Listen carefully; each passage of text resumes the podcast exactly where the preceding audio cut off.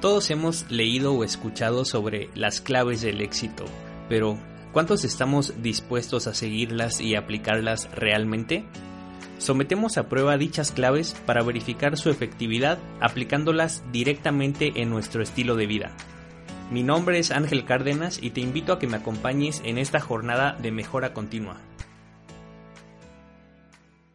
Bienvenido al episodio 14 de Retando al Éxito Podcast.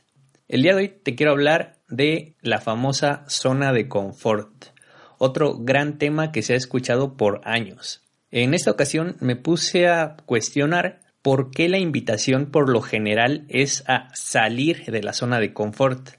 Porque ¿quién querría salir de una zona que brinda comodidad, bienestar y seguridad? Es ilógico y contraintuitivo. Además, por lo general en nuestra zona de confort controlamos, somos buenos en lo que hacemos y tenemos resultados, si no magníficos, por lo menos aceptables. Tenemos certeza.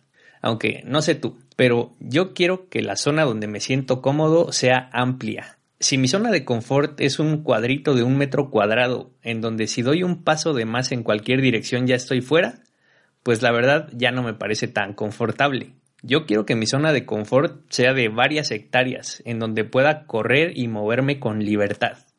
Entonces, en todo caso, antes que salirme, preferiría ampliar esa zona. ¿Y cómo se amplía la zona de confort? Pues efectivamente, y como se ha dicho por todos estos años, la única forma de ampliarla es saliendo de ella. Ahora, ¿qué tan fácil o difícil es lograrlo? Pues depende, entre otros factores, de tu capacidad de adaptación, de tu tolerancia al riesgo, de tu curiosidad, de tu capacidad de innovar pero sobre todo yo creo que de tu nivel de ambición. Porque si tú eres feliz viviendo en tu metro cuadrado y no quieres salir de ahí, en teoría no tendrías por qué preocuparte. En teoría puedes seguir ahí, pero no lo recomiendo, porque generalmente, y sobre todo en este mundo globalizado, aunque no lo creas, la zona de confort, si no la estás expandiendo, con el tiempo esta tiende a reducirse. Así que prácticamente estamos obligados, de alguna manera, a salir y expandirla. Para no perder la costumbre te voy a dar un ejemplo. Este ejemplo es personal. Yo soy ingeniero en sistemas y por varios años me especialicé en una tecnología muy específica. Me convertí en el experto de esa tecnología. Mi zona cómoda entonces era trabajando exclusivamente con esa herramienta. Y aunque sí me tenía que ir actualizando, siempre era sobre las mismas bases que ya dominaba. Al principio me daba el lujo de cobrar caro o tomarme ciertas libertades porque no mucha gente era experta en lo que yo hacía.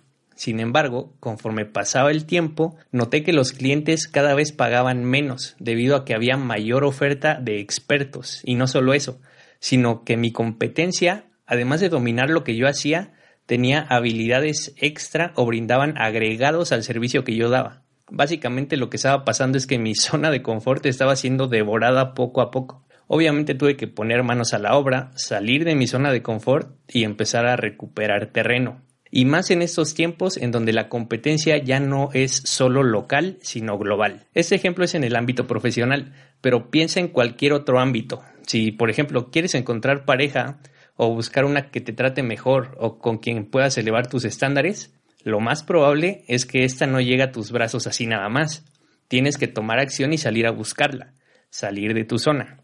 De lo contrario, o te acostumbras a estar solo o te quedas en tu relación que sabes que no te hace feliz y que tarde o temprano terminará por tronar. Ahora, otra forma de ampliar tu zona es la innovación. Si por algún motivo ya no puedes competir en tu zona original, es momento de buscar en nuevas zonas. Por ejemplo, aprender algo nuevo. En mi caso es aprender a vender o aprender a hacer trading y en general ampliar mis habilidades en nuevos campos. Entonces, yo diría que hay dos opciones. O das la batalla o te creas una realidad alterna en donde además de ampliar tu zona, busques nuevas zonas o alternativas. Puede ser que empiezas a cavar túneles o empiezas a construir hacia arriba. La idea es expandir tu zona o tener varias zonas en donde te sientas cómodo. Y no quiero que pienses que esto es un proceso doloroso o que hay que vivir estresados todo el tiempo pensando en cómo desarrollarnos. No, de hecho, tú que me escuchas, estoy seguro que ya tienes bastante experiencia en ampliar tu zona de confort. Si fuiste a la escuela, pues ya pasaste la etapa de entrar a nuevas escuelas. Los primeros días en una nueva escuela son intimidantes, pero después terminan siendo como tu segundo hogar. Muchas personas se quedan en su zona cómoda una vez que terminan la carrera, encuentran un empleo o abren su propia empresa o negocio y se casan y tienen hijos, y ahí se quedan. Pero no tiene por qué ser así. ¿Quién dijo que ese es el límite? Está bien ir disfrutando y celebrando la conquista de cada paso o de nuevas zonas, pero no veo por qué deberíamos detenernos, y menos si vamos disfrutando de cada paso. Ya para terminar este episodio, está bien, disfruta, ponte cómodo, agradece, pero sigue explorando, porque como ya te diste cuenta, la zona de confort no siempre es tan segura como parece.